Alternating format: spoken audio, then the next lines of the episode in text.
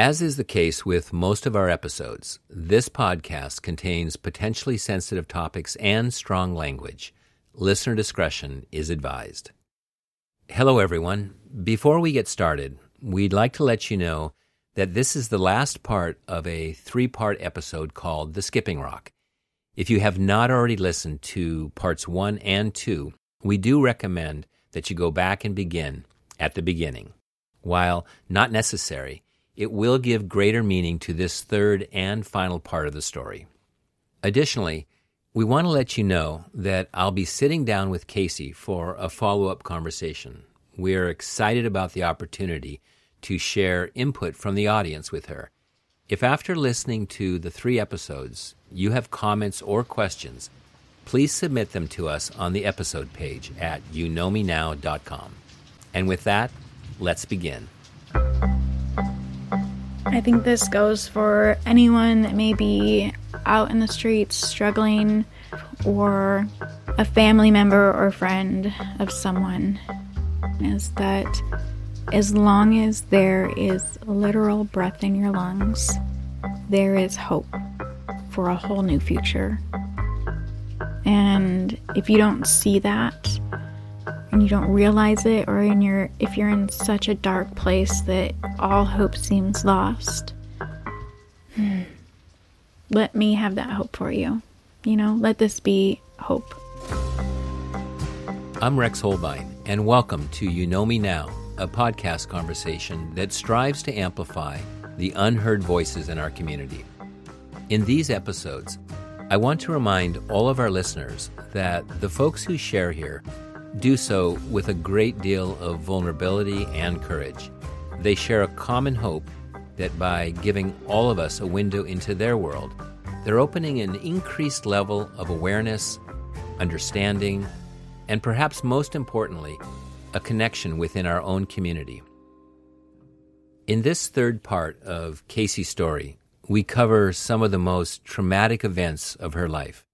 She admits openly that due to the heavy drug use, trauma, and instability during this time, she has gaps in her memory, making it difficult to connect everything together. Yeah, this time of my life was pretty traumatic.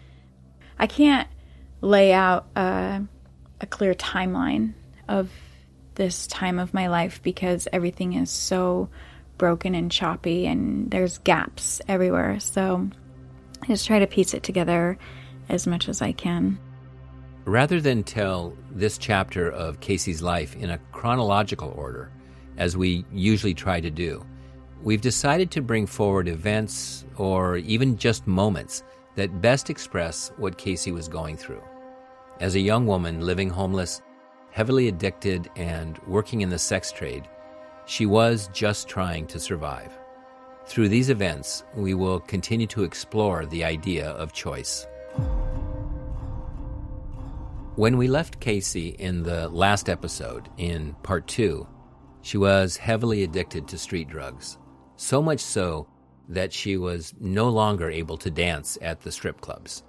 This not only robbed her income, it took away her sense of being in community. Now that that was gone, she was trapped in an increasingly vicious cycle of doing drugs to be able to do the sex work so she could make the money to pay for the drugs that she was taking to do the sex work. I still had a lot of clientele from the strip club. I had regular customers that were still wanting to see me and still stayed in contact with me.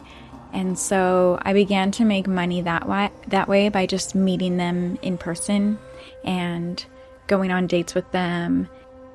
That was working. It was working really well and I already knew these guys, already had good relationship with them, trusted them, I knew I was safe, and so that really opened up the door for more of career escorting, you could say. Casey was also using a new at the time website called Backpage, a now defunct place online where one could find all sorts of products and services that were not exactly legal. Backpage was a website that you could post pictures of ourselves. You would post ads. almost like a Craigslist for selling sex. We would have to say things in code, and so we would advertise it as a date or spending time with someone, and then we would quote the price in amount of roses. That was how we kind of slid under the radar as far as law enforcement. It was easy to post, you never knew what kind of people were going to reach out to you. There it was pretty sketchy. And I think that there were, you know, some dangerous things that happened, some dangerous people that that were prowling on Backpage and using it as a means to rape and murder women that would otherwise kind of just go unnoticed. I think that my time in the strip club really, you know, it gave me that training of how to how to read people. And so I had a very high meter or instinct for when things were off or someone wasn't presenting themselves accurately.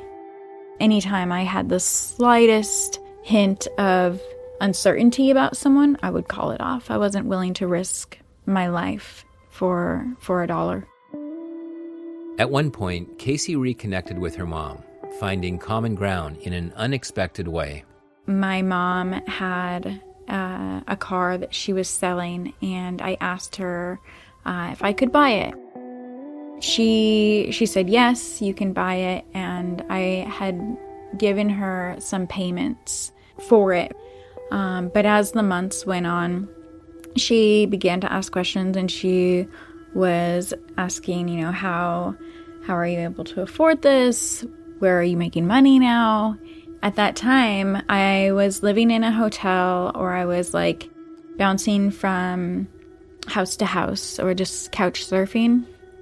And uh, my mom had let me sleep on her couch for a couple of weeks. And so I felt safe enough to open up to her and let her know what I was doing.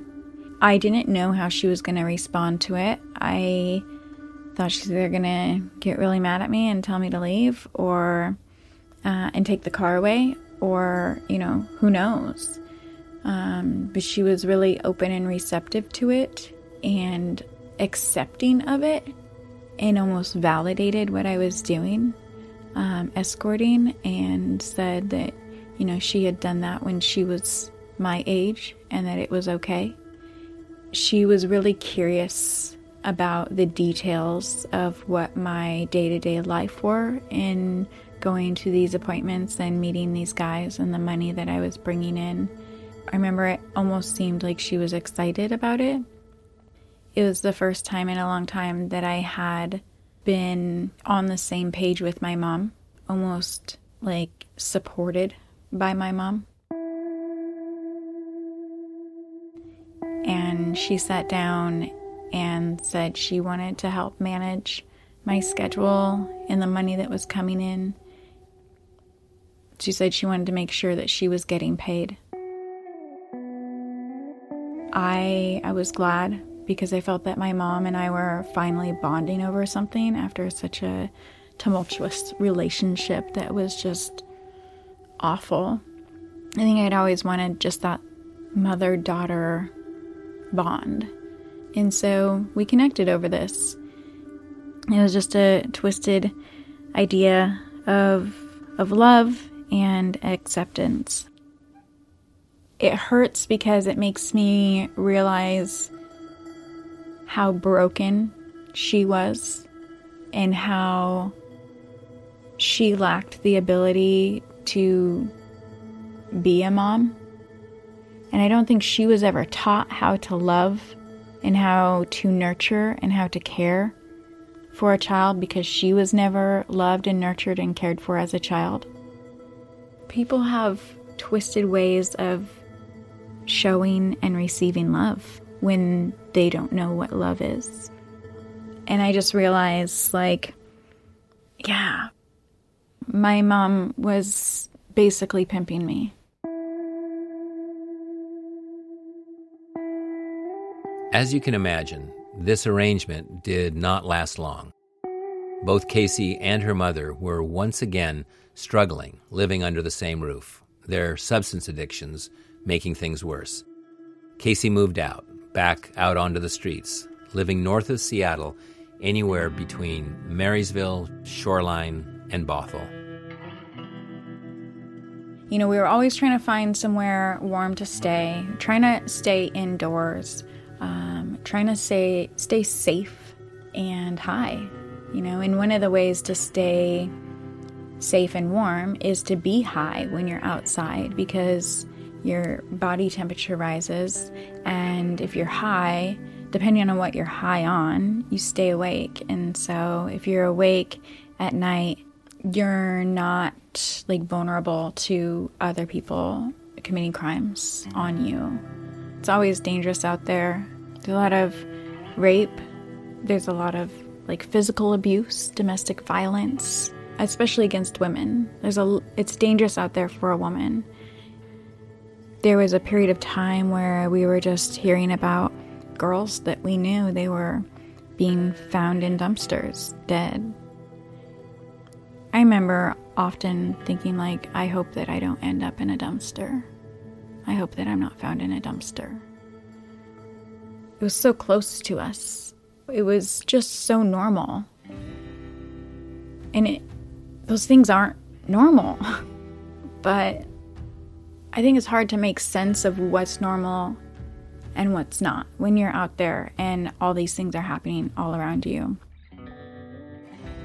I knew for safety you always had someone with you. So you, usually you always have a guy with you, someone that can protect you. You buddy up, you pair up. One of my first introductions it was like an unsanctioned homeless encampment up in Everett. So we were in this tent. It was dark and we're in the woods and there's other tents and people camping all around us.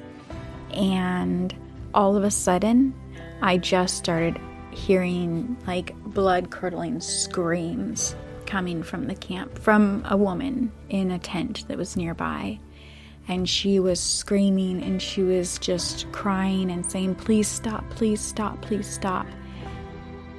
Whatever was going on with her, whether she was being beaten, raped, whatever was happening, I was not okay with just standing by and listening to that happen.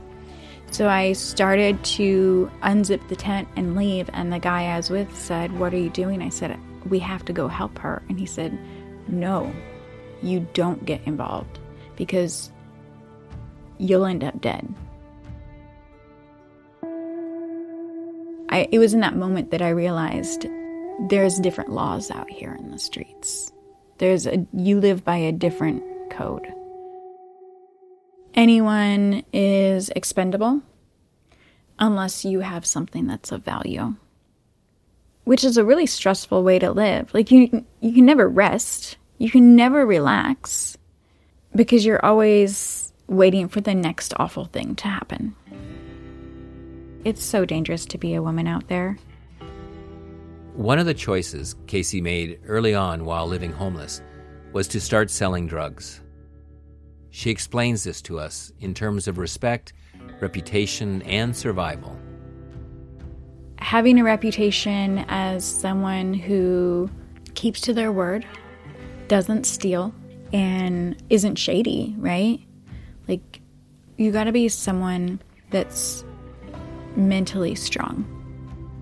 That was part of the reason why I started selling drugs, is because I knew that I would gain respect and I would gain better reputation.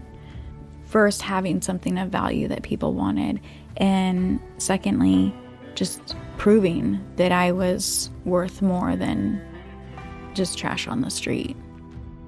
Through drug dealing, Casey was able to develop relationships with ever more powerful and respected people. And in return, she received respect and, most importantly, protection.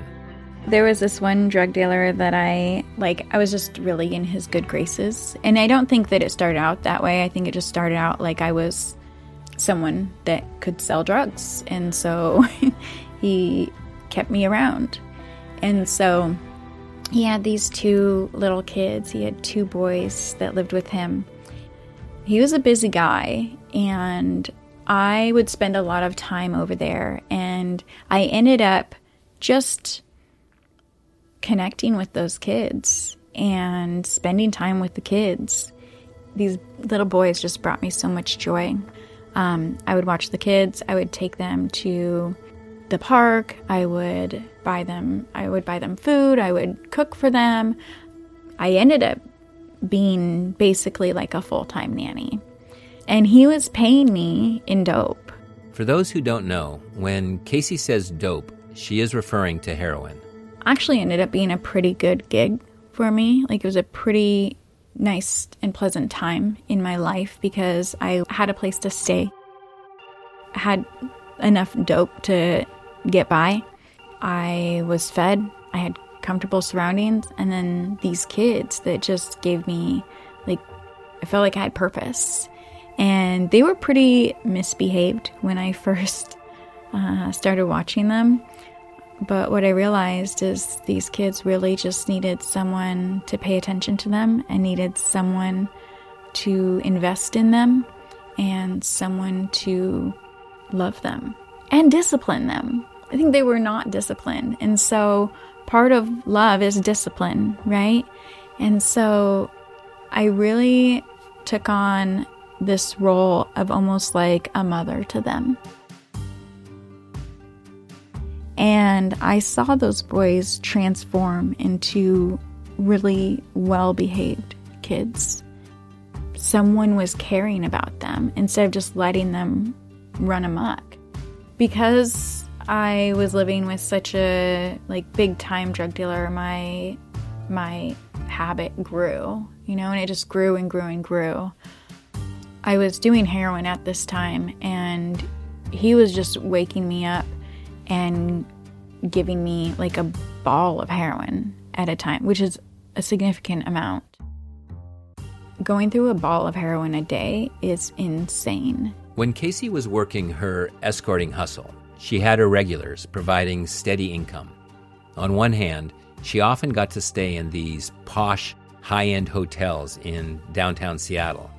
But on the other hand, the work was stressful, unpredictable, and sometimes dangerous.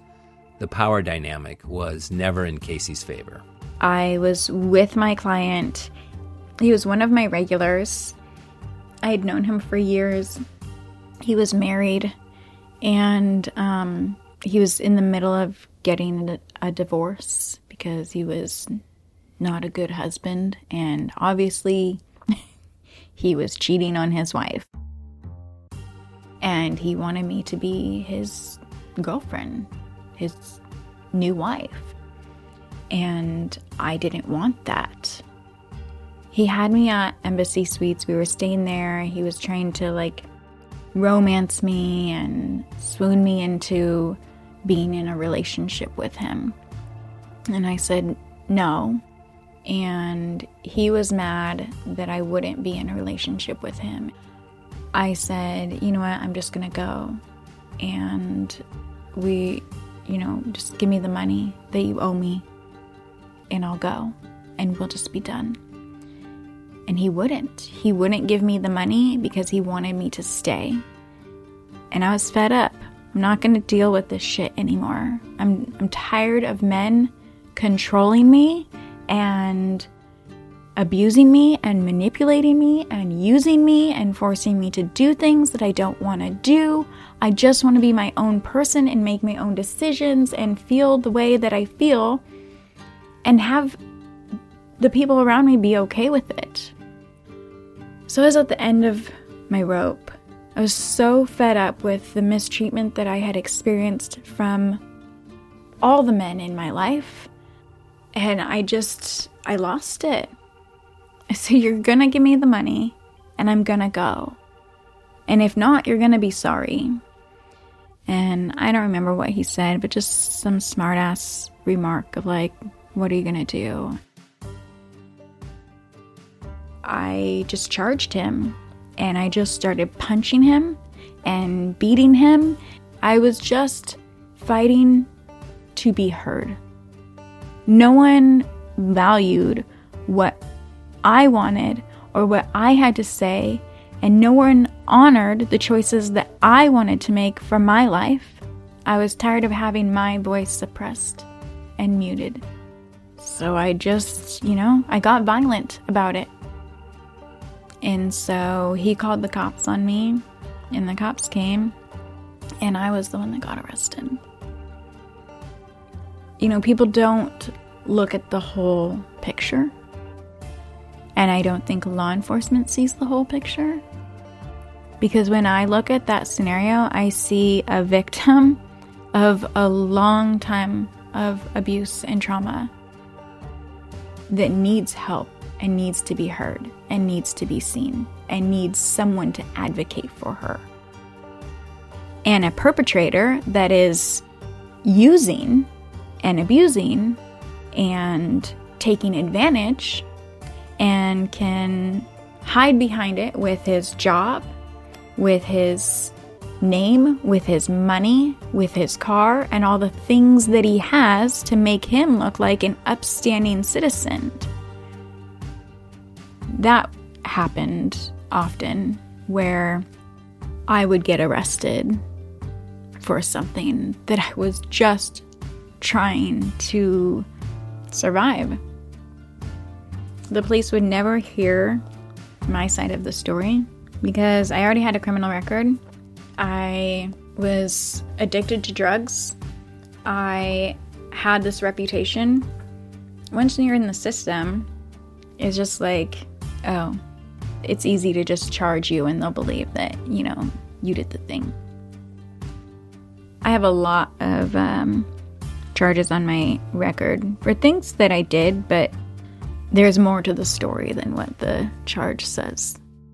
Casey tried to find ways to get the upper hand on the streets. It was a constant uphill battle, and the choices she made were from an ever diminishing number of options.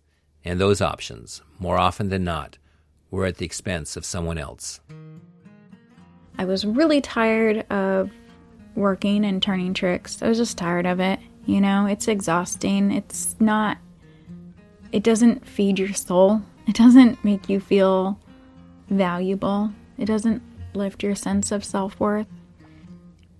You know, after you're seeing the same customer for so many years, they want a, a better deal and a better deal. You know, they want more bang for their buck. They either want you to do more or they want to pay less. And so you find yourself doing things that is below your standard, right? Like when you get into this business, you're like, this is my standard, this is my price for this, this is what I'm worth. But you end up having to compromise that to stay in business, or you find new clientele, which isn't always the easiest thing to do. There were young girls that used to hang out at the dope house. In the streets, we call them a bag hoe. It's a term for a girl that just hangs around the drug dealer or whoever has the dope to just get high and, and use him for his drugs and usually plays like a, a girlfriend role. Just a bag hoe. So there was a bunch of those girls at the at the house and they didn't make money and all they wanted to do was get high and they didn't have a hustle in the streets and they saw me coming with cash all the time, buying lots of drugs, not having to like come to the dope house and hang out and hoe myself off for a hit, you know? So they started to kind of gravitate towards me. And they were curious about what I was doing, how I had this money. They I think they looked up to me. And what ended up happening was I offered them a job. They wanted to make money. They wanted to learn a hustle. They wanted to get out of you know, the situation they were in. They wanted to be independent and have their own dope. And so I said, Come with me, and I will show you the ropes. I will take you under my wing. I'll take better care of you than this dude. And I have clientele. You don't have to risk anything because I already know the guys that I'm going to bring you to, and I know that they're safe. And so I started bringing these girls to my clients, and instead of me having to compromise my value and standard, I would present to them this new girl, this fresh young opportunity. It just seemed like a good deal for everyone.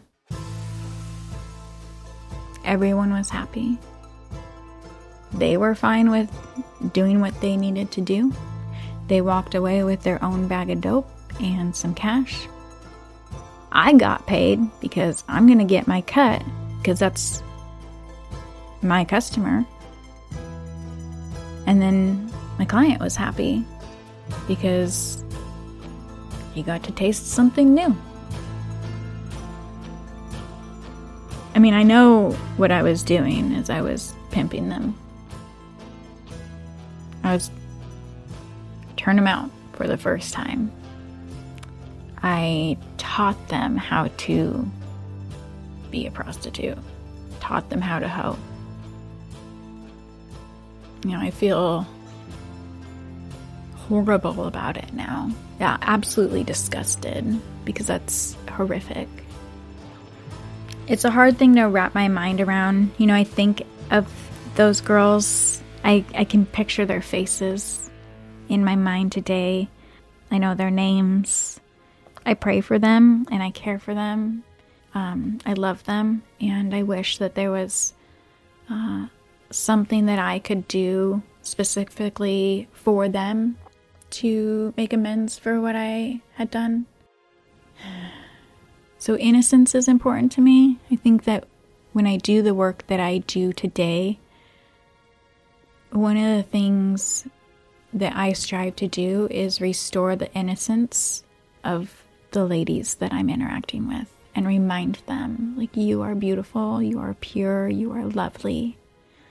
I think right now the way I like make amends for that in my life is rescuing girls that don't have a chance.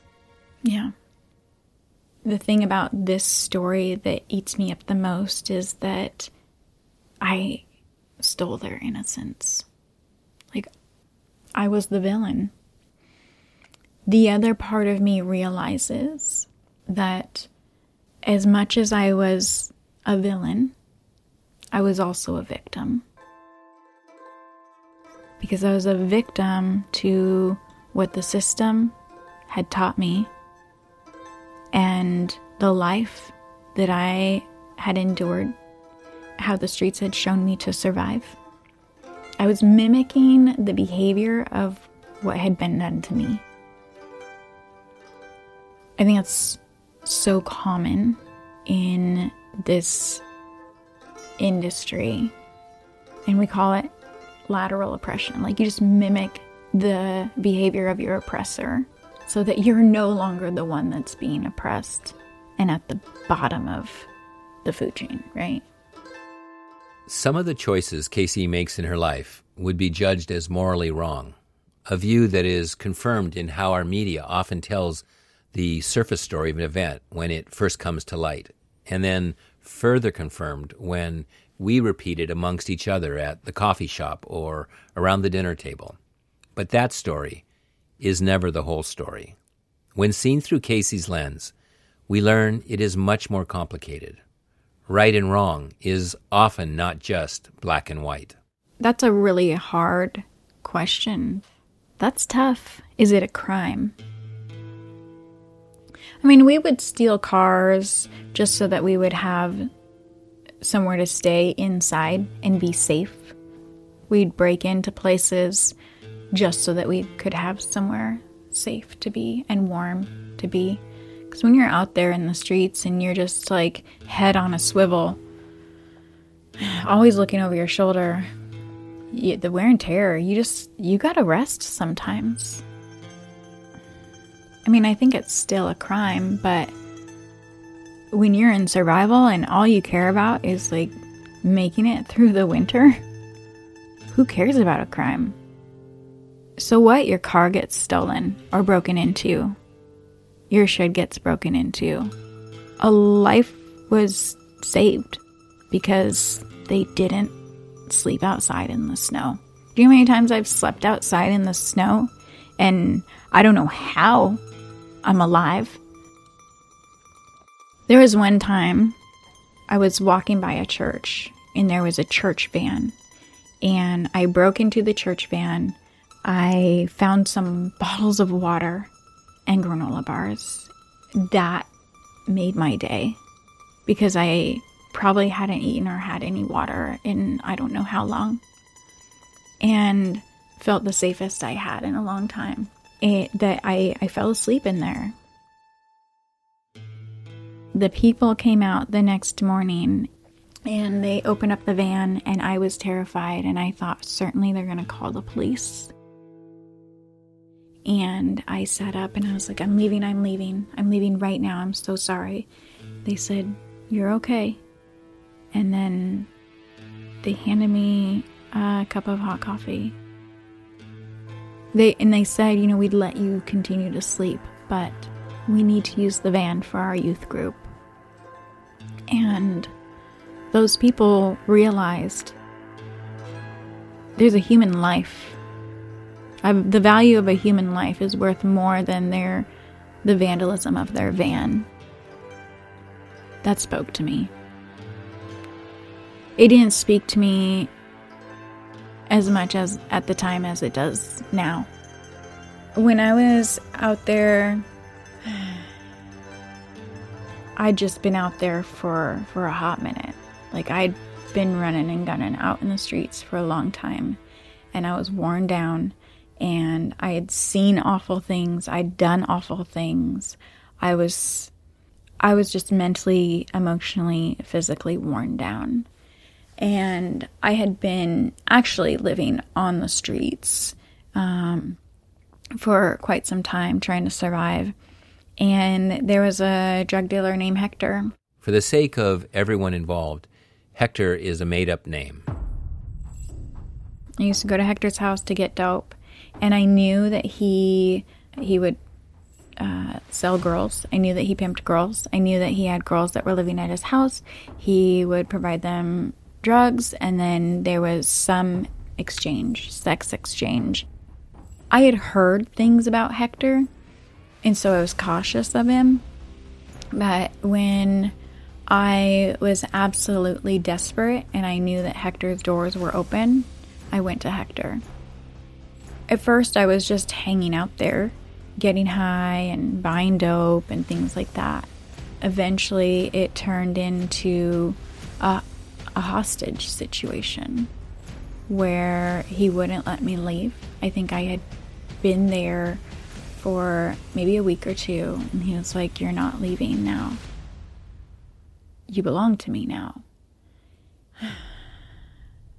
I didn't understand what was happening, and I didn't understand how he could just stake claim and own me at that point.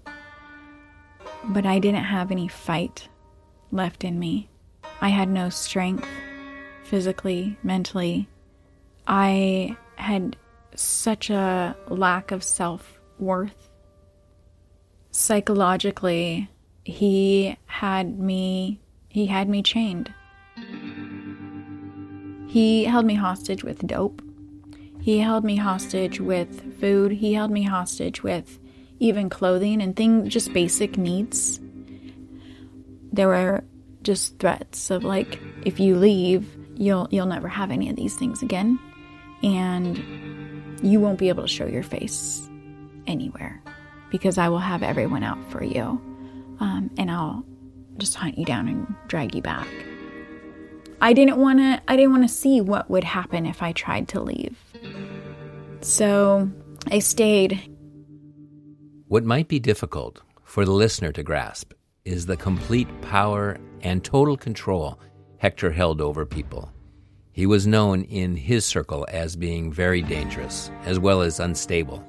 For Casey, this included a lot of sexual abuse and violent threats, often with him flashing his gun. As part of his control over Casey, he wouldn't let people use her name. They could only refer to her as the bitch or the whore. Even worse, they were instructed to ignore her. It was psychologically isolating and dehumanizing. In the beginning, Hector used physical force, holding her down, keeping her in a back room, unable to leave. After being trained, or you could say conditioned, to behave, she was let out, but always knowing she couldn't leave or he would kill her. The longer it went on, the more Casey just gave up both her power and her sense of self. I remember a lot of psychological abuse and humiliation, like making me eat off the floor like a dog, sleep on the floor at the end of the bed like a dog. I wasn't allowed to sleep on a bed, I had to sleep on the floor. If I was in trouble because I didn't do the dishes or I didn't cook some food right or I took too long in the shower. He would use humiliation as punishment and he really did that mostly when when there was he had people coming over to buy drugs. He would have me wear these just disgustingly skimpy outfits and just stand, or sometimes just butt naked and just stand there like I was on display. They would be sitting there doing their drug deals and cleaning their guns and um, laughing and playing cards while I was standing there, humiliated and like dripping in shame, just complete and utter embarrassment wanting to cry, just wanting to break down and cry and feel so helpless. And I didn't understand how there could be a room full of people that could like see this girl that was being tortured and humiliated and held against her will and threatened for her life. And they could just sit there and laugh and go about their life, and no one wanted to, like, even acknowledge me or make eye contact with me. It was like a sick, twisted game. And I realized everyone was so freaking scared of Hector, and he had so much power, and he had such a, a mind grip on people that they just kind of fell into line and did what he said and accepted whatever was happening in his house because he just he ran shit I didn't know how bad it was going to get. I didn't know when I was going to die because eventually I knew I was going to die. When he was not happy with me, he would send me out to the streets to work. He knew I didn't want to go out there, but I think it was like a power thing. He knew I was scared because he knew I would come back. Well, one time I was out there too long and I didn't come back with money. And what had happened was there was a undercover cop that came and picked me up. I picked up on it right away. Like I'm not done dumb. I've been doing this for years. I was in the car with this undercover cop. He's asking me questions and he's trying to get me to say something to incriminate myself. And I'm just kind of ducking and dodging all of his questions or I'm not giving him the answer that he wants. And so I can tell he's getting frustrated and I can tell that he, well, maybe he knew that I was onto him. I don't know. I think he was dumb and didn't know. I think he thought he was pretty slick. I played dumb. He was trying to get me to incriminate other people on the street and he was asking me, "Who are you working for?" Like who who are you working for? And not in a way like I'm a cop and I want to know who you're working for, but just like trying to act like he was just curious and trying to see what it's called a stable, the group of girls that all work under one pimp. And he was trying to figure out what stable I was a part of. So I wasn't giving him any information, and it finally came down to it. And he was like, Are we going to do this or what? And I was like, I don't know what you're talking about. And he got really frustrated, and I got out of the car. Well, I was too afraid to work the rest of the night because I thought everyone was a cop, and I knew that that cop was so pissed off at me that he I could feel he wanted vengeance on me because he had just wasted all this time and I didn't give him anything. I didn't give him any information that he wanted. So I went back to Hector's house and Hector was livid that I had been out there for so long and that I didn't come back with money. I didn't tell Hector that I was hemmed up by an undercover cop because I didn't want him to be like suspicious because I was like, oh, that will just get me in worse trouble. And I don't want to get beat.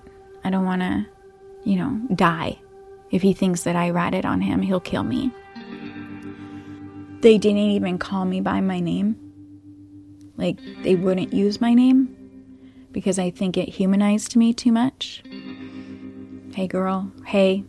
They would just say, you know, come here. And I knew that they were um, addressing me.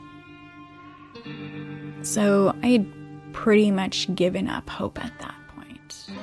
And I just I just gave in to this is my value and this is my identity. I'm just a worthless piece of shit that gets treated like trash. And when you're worn down that much and you just give up, like you don't even feel human. And there was one day, um, these people came over, and I remember they were all sitting in the circle in the living room, and they were uh, smoking dope. And I was sick. I was dope sick. Hector liked to see me get dope sick because he knew that when I was dope sick, I would be desperate. And I sat down in the circle just hoping like maybe someone will give me a hit. And the girl that was sitting next to me handed me her foil. We were smoking dope on foil, and she handed me her foil and said, Do you want to hit this? It was the first time that someone went out of their way to acknowledge me.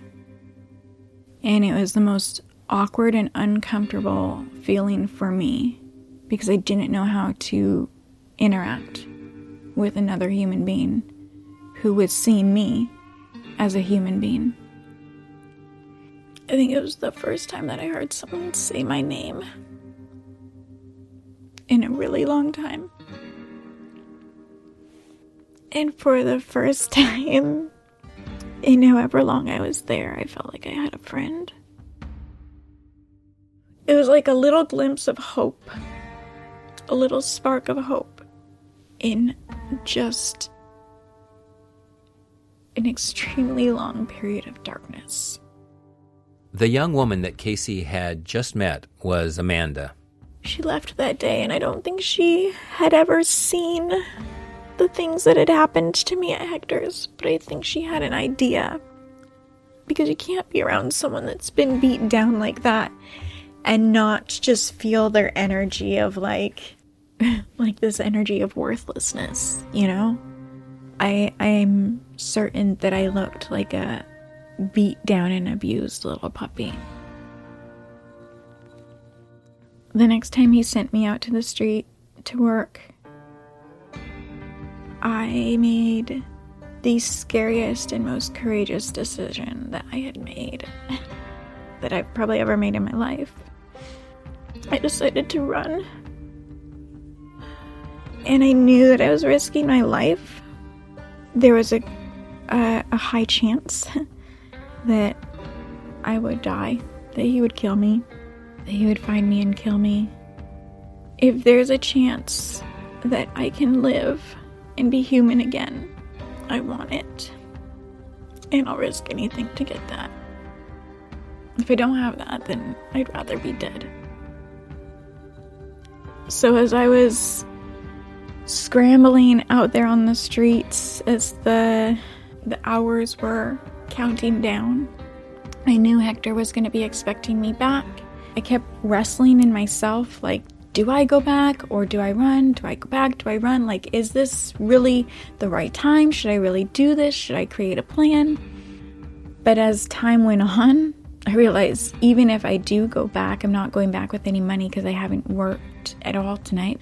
So it got down to the wire and I was like, I can't go back. Like, I have to run now. I knew I had to get off the streets because I knew Hector was going to send people to, looking for me or that he was going to come looking for me himself. There was this rival drug dealer down the street who I knew and I had done some deals with in the past. It was like one of Hector's rivals. I, I don't know why I think that going to his house is a good idea, but it was the only thing that was coming to my mind. So I went to this rival drug dealer's house. I went to Roscoe's. I didn't want any of the people that lived at his house to know that I was there because I didn't trust any of them and I knew that they would rat me out to Hector for a bag of dope. Simple as that. I didn't trust anyone, but for some reason, I trusted Roscoe. I went to his window and he opened his curtain, saw me standing there with my eyes as big as can be and shivering and just completely terrified. And he opened his window and just said, What are you doing? What are you doing here? He hadn't seen me in however long I'd been missing.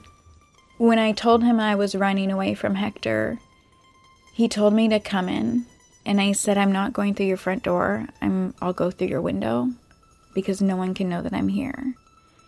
Before I did, I stopped him and I looked him straight in the eye and I wanted to make very sure that he understood the risk he was taking by letting me come into his house. You know, if I come in here, Hector's going to be looking for me.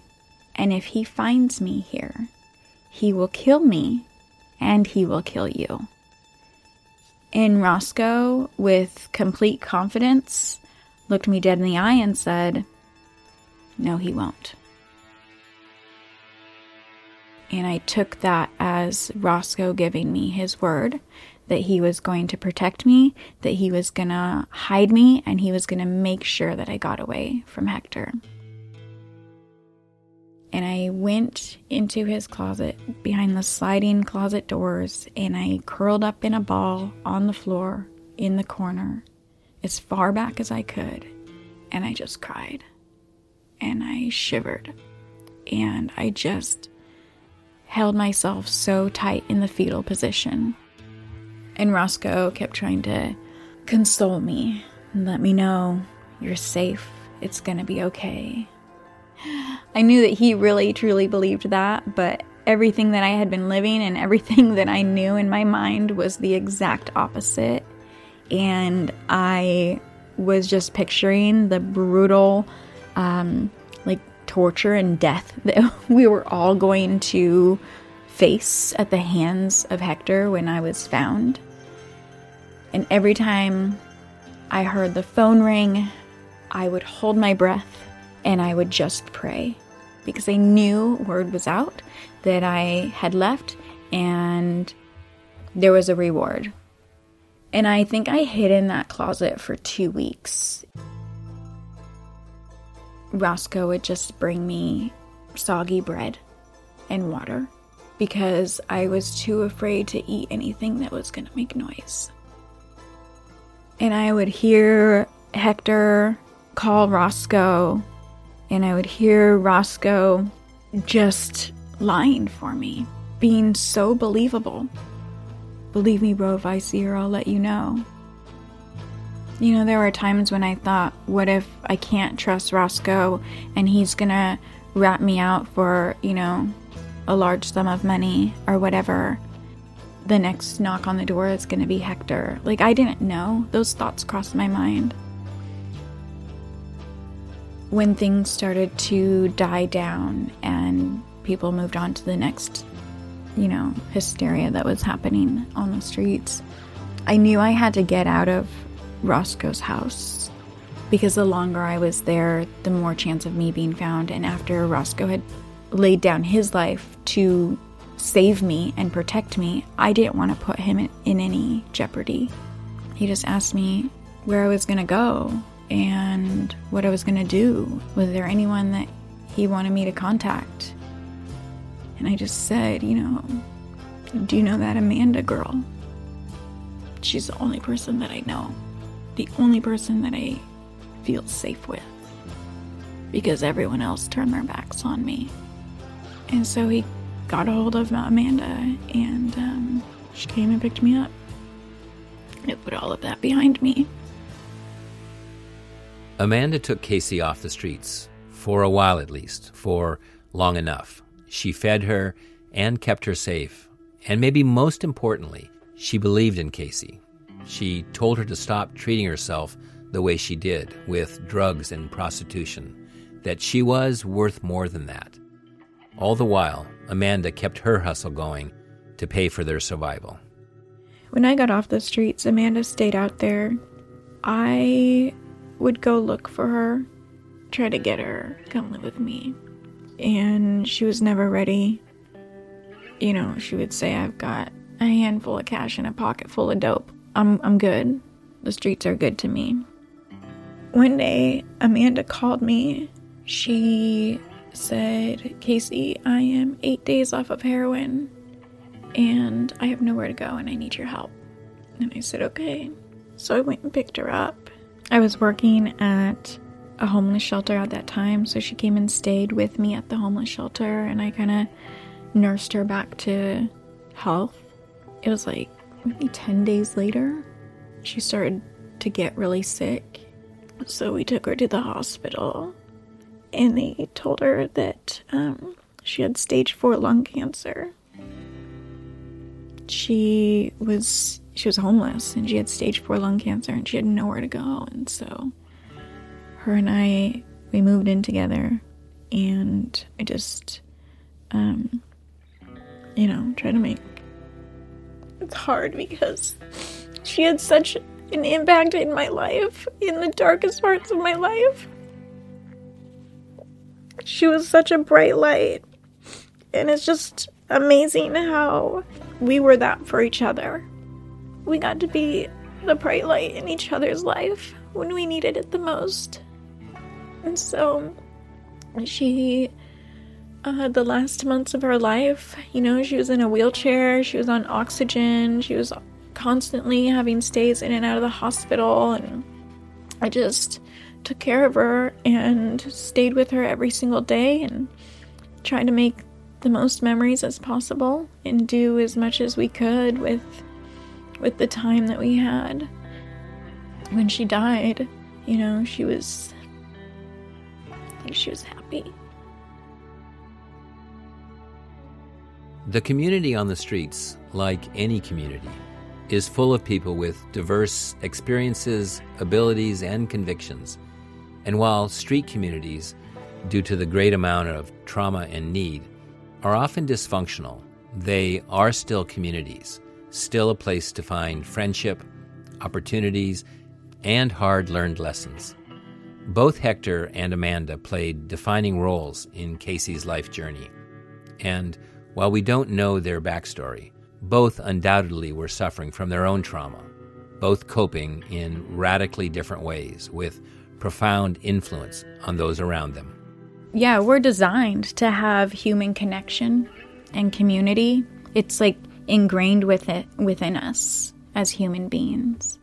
And so we crave that and even in the most broken system and uh, disturbing dynamics of relationship there is something in us that that drives us to to show care um, and compassion in whatever way we can, or in whatever way we know how to express care and compassion.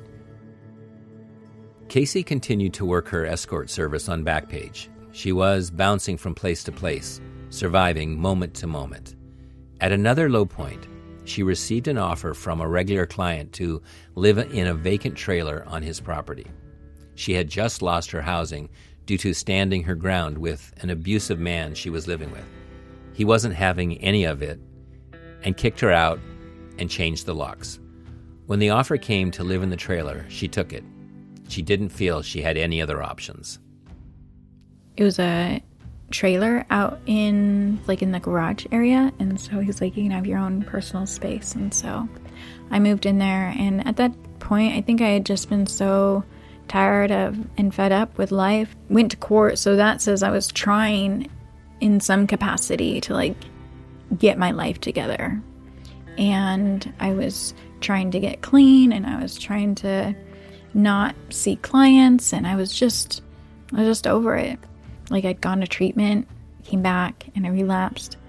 And I was, you know, I had gone to treatment a couple times, relapsed, and came back. And then the guy just always had a open space for me, so I stayed there, and he put up with me because I was just was quite a handful. I can say that. And then one day, I was out of dope, and so I went to find some and I got some from a pretty sketchy place. And I knew that it was risky. I knew it was shady, and I I remember just going to take a hit and um, like just praying. I hope this shot doesn't kill me. I mean, I I shot dope for so long that I knew I knew what my body could handle and what it couldn't handle. I knew how my body reacted as soon as the dope hit my veins.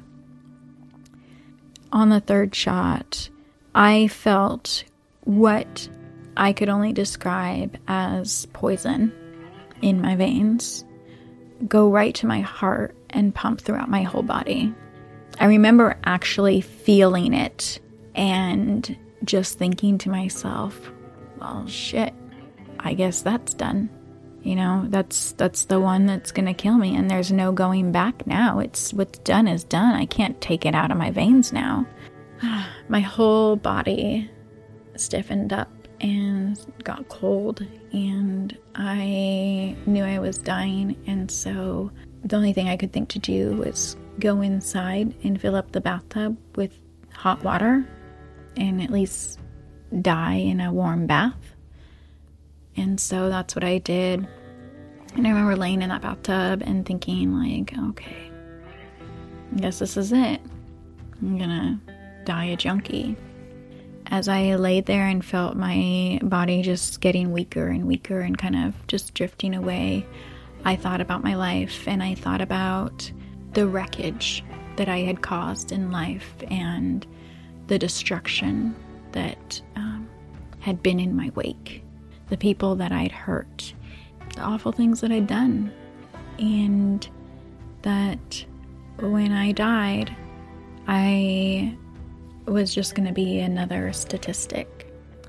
When they came to get my body, are they even going to know my name? Is anyone even going to care? Is anyone even going to know or care that I'm gone? Who's going to be there to mourn me? That devastated me and I knew that I didn't want that to be my legacy, like the the legacy that I leave on this earth. And so I just started praying to God with all earnestness that I could. Just coming to a place of surrender and being at peace with whether I lived or I died.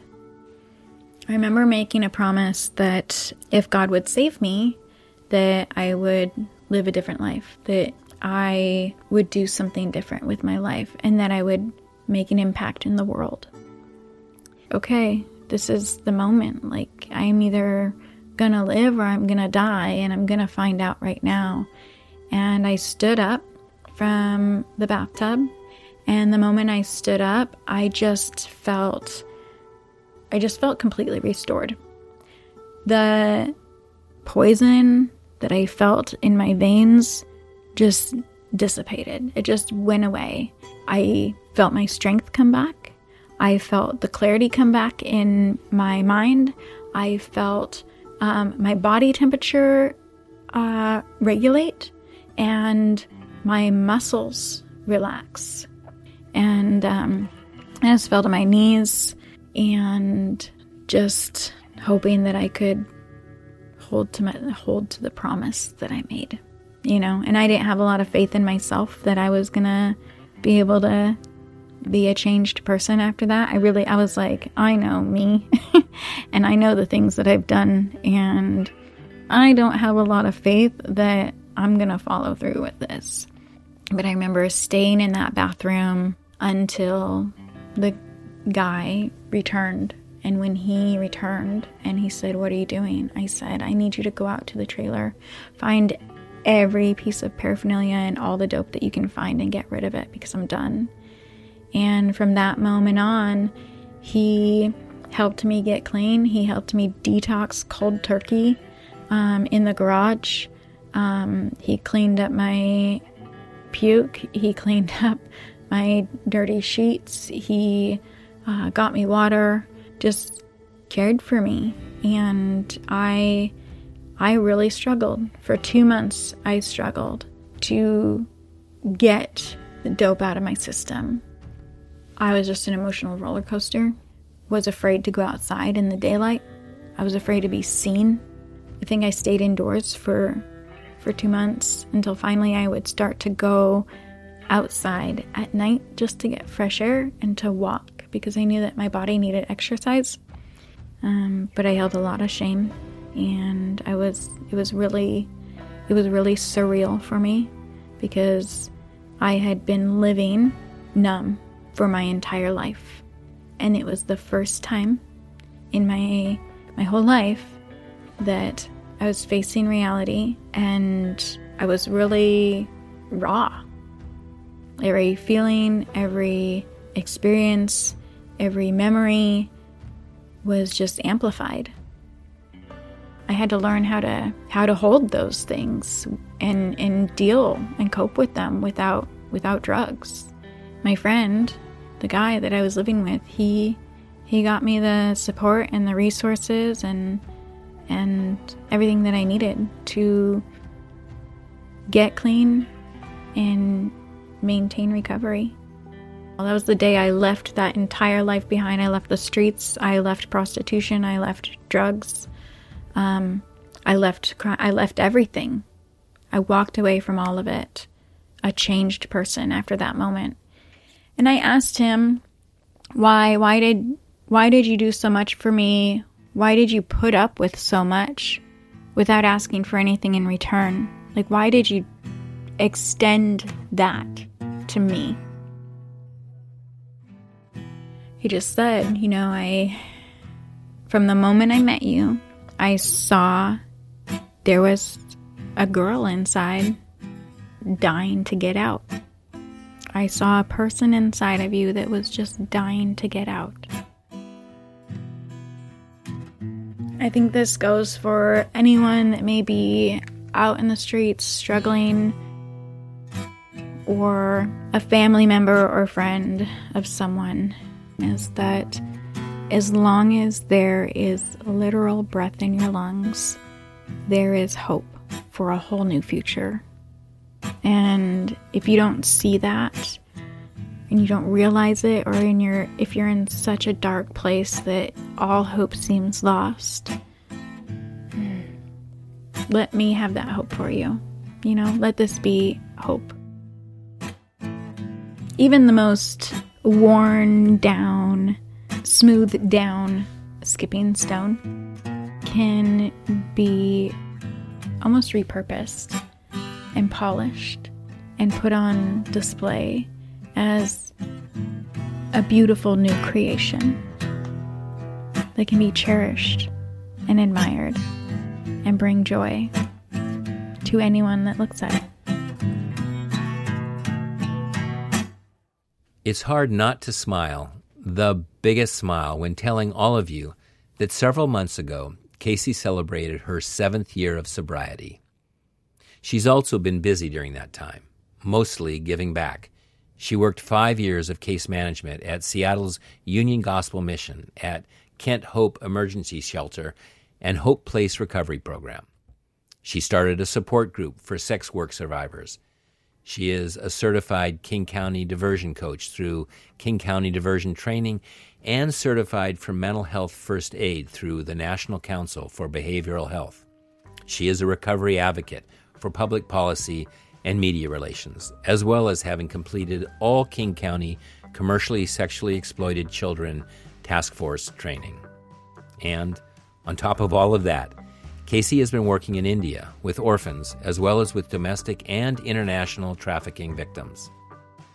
Seven years ago, when Casey began her recovery, she founded Light of Love, which provides direct outreach to women who work on the same streets and strip clubs that she used to. She is currently turning that organization into a nonprofit. Casey has an unbelievably strong community around her that supports the work she does for others currently struggling in the sex industry. Each and every day, she is beyond grateful to go back to the streets and be a light of love for someone else struggling. In Casey's story, it is unknown what exactly created the opportunity for her to move forward, leaving the drug addiction and sex industry behind. Why was she able to do it while so many others have not? We know that each person's journey is unique, both in the circumstances of trauma and the ability to cope.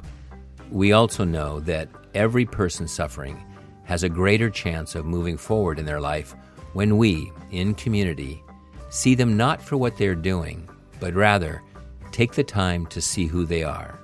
And in this moment of seeing someone for exactly who they are, just as Amanda did for Casey, we provide another option, another opportunity for moving forward, for the person struggling, and for ourselves. For this three part episode, we would like to try something new with all of you. Yes, you, the listeners. I'll be having a follow up conversation with Casey to discuss questions from the audience. If you were moved by Casey's sharing, please let us know. If you have opinions, please share them with us. And if you have questions, please do ask them. You can reach out to us via the episode page or on our website at youknowmenow.com. I have not come here to testify about bad misfortune, and I ain't wondering why. It's not my cross, not my cross to bear alone. Oh, not to bear alone. You Know Me Now is produced, written, and edited by Tomas Bernatsky and me, Rex Hohlbein. We would like to give a heartfelt thanks to Casey for taking the time to speak with us so very beautifully. The song you're hearing is performed by Preacher. You can listen to more of Preacher on our Artist Spotlight, available on the You Know Me Now website. We hope you have a chance to check it out. You Know Me Now has a Facebook and Instagram page where you can join in on the conversation. We also have a website at youknowmenow.com where we posted photos of Casey in her previous life, as well as other stories of folks we feel you should get to know. Thanks as always for listening.